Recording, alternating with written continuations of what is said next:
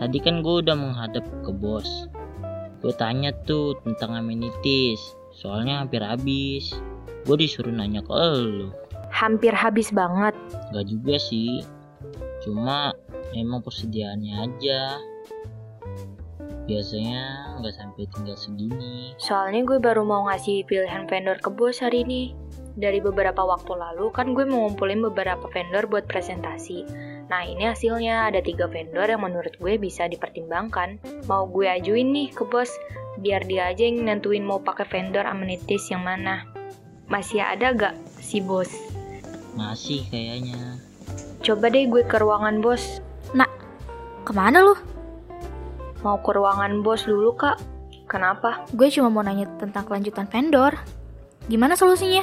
Nah iya, ini gue mau ajuin ke bos biar dia yang milih. Ya udah, gue tungguin deh di sini.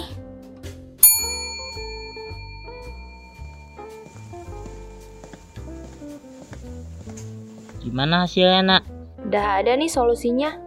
Si bos udah milih vendor. Bentar, gue telepon dulu deh buat pesanan. BTW, si bos pilih vendor yang mana? Yang ini kak, yang penawaran harganya nggak terlalu mahal.